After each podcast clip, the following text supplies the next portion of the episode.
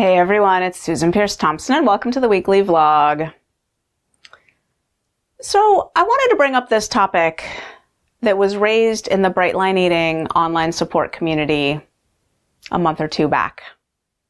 Someone posted essentially this. They said, you know, Susan Peirce Thompson always talks about how when you do Bright Line Eating and you write down your food the night before, it reduces the number of decisions that you have to make about your food down to almost none. That there's this research that shows that the average person is making over 200 food related decisions every day.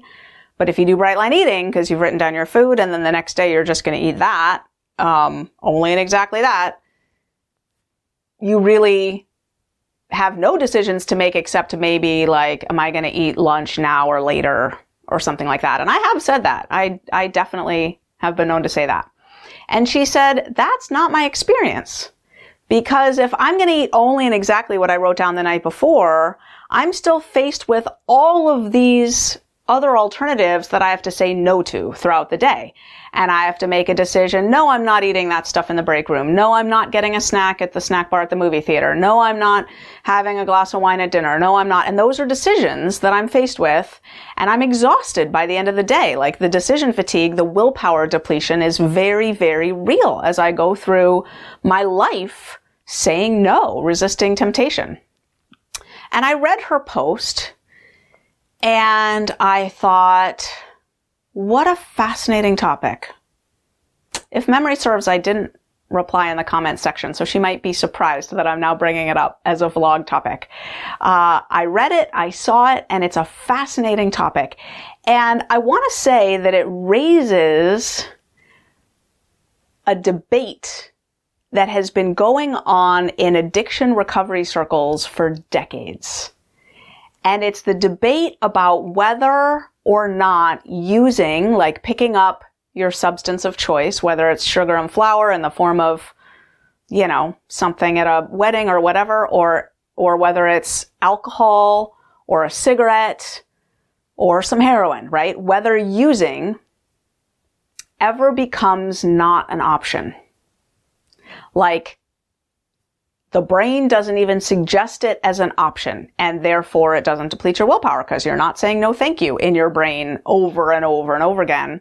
Your brain isn't even proposing it as an option, right? Therefore, no decision required. And I want to share a little bit about the science of how the brain works. I'm not going to go too deep, deep, deep into it. it. It's pretty simple here. Basically, we move through our world making decisions all the time. I mean, if you think about it, every micro moment is a choice point. Am I going to keep walking or stop or, you know, start whistling row, row, row your boat or I mean, can you see it? If you really entertain all possible options at any given moment of the things you could conceivably do in this environment, with what's available to you, the options are infinite at any given moment, right? And so before you're deciding, there's the part of your brain that's um, advancing the alternatives, like saying, here's your landscape of choices. Now, what do you want to do? Do you want to keep walking? Do you want to stop suddenly? It probably doesn't suggest, do you want to stop suddenly and start whistling row, row, row your boat. um, or any other of the hundreds of songs that it could propose, right? Why not? Well, um, because the part of your brain that advances the options has some calculus that it does based on past experience of what the reasonable alternatives in that situation would be based on, and this is where it sort of gets more complicated, how your brain sort of decides based on what your motives are, what your end state goals are, uh, how you've behaved in similar environments in the past, and so forth. And it presents an array of options um, that's congruent with all of that stuff, right? And so the question is, does your brain ever stop advancing the option that you eat that stuff? Does it ever give you peace? And in my experience, it does. Or it can. But not if you don't train it right. So this is the crux of why in that free report that I put out in 2014, the three huge mistakes that almost everyone makes when they try to lose weight. One of those three huge mistakes was making exceptions. Because as soon as you have a bright line eating program that says, well, sometimes I'll change it here or there's wiggle room here or whatever, you're keeping the full array of options available in your brain to be advanced every time. And then if you want to stay on the straight and narrow for a bit, you have to say no every time. Nope, I'm not doing that. Nope, that's NMF. Nope, I don't, I'm not going to eat, you know, stuff at the movie theater.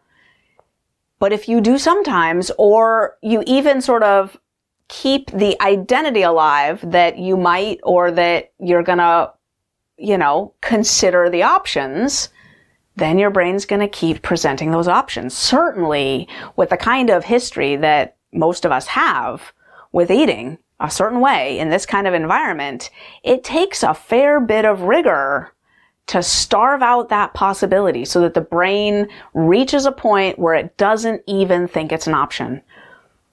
Um, I have reached that point in various times in my bright line eating journey. I'm there now. My brain is not suggesting alternatives to me. I walk through an airport. I look at a restaurant menu and nothing appears as a, as a, as an option except my bright line option. And if there's more than one, those couple ones appear. Where's the salad? Where's the, you know, where's the, where's the food that I eat? Right? I'm not even seeing the pasta section, the dessert section. The, I don't even see it on the menu. It's not even there for me. My brain isn't advancing it as an option. But not that long ago, when I was breaking my bright lines fairly regularly, it was advancing it as an option. And I'm lucky in that I had years and years and years of squeaky clean bright lines under my belt. And so I guess my brain has a mode that it can go into now where it kind of knows, oh, she's serious. and it stops advancing those options. And I think this is an interesting point because this is where I believe there's no research on this, folks. We're we're in uncharted territory here in terms of how this uh, aspect of brain function works um, for a weight loss journey or a bright line eating journey or whatever. This is this is new territory. Um, but I've experienced just through living the bright line eating way that you um, let me put it this way that the brain knows how serious you are. That the part of you that surrenders or that uh, decides, deep, deep, deep down decides, commits. I'm not eating that stuff anymore. And I'll do whatever it takes. I will go to any lengths, one day at a time, to not eat that stuff anymore. I don't eat like that anymore. I just, I just follow the effing plan. When you decide that, I believe that you hasten the day, you make it come sooner where your brain stops advancing those options. It stops suggesting that you might want to consider whether you want to, you know, eat that stuff in the break room. You might want to consider whether you want to go stand in line at the movie theater snack bar. Um, it's also my experience that there are individual differences, rather extreme individual differences in the trajectory, the time course along which a brain will stop suggesting all of those other things to eat as options and making you say no, no, no, no over and over and over again and resisting temptation. Some people experience a brain that doesn't suggest those things almost from the beginning of their bright line eating journey, where um, once in a while the brain might entertain a vague notion of like maybe you want to eat that thing, but it's pretty easily shut down and it's rare. And mostly the brain is now suggesting Brightline foods and Brightline, you know, the Brightline friendly path, the path of just follow the plan, right? And other people experience a much more harrowing, um, depleting, and extended time course or trajectory of working toward having a brain that doesn't suggest those things as options anymore. And yes, during that time, it is depleting and you have to say no, no, no, I don't eat that stuff. And that's why in my materials in the book, in the boot camp and so forth, I talk about putting your bunny slippers on at the beginning. It is incredibly depleting. And yes, it takes willpower at the beginning to set up a bright line brain.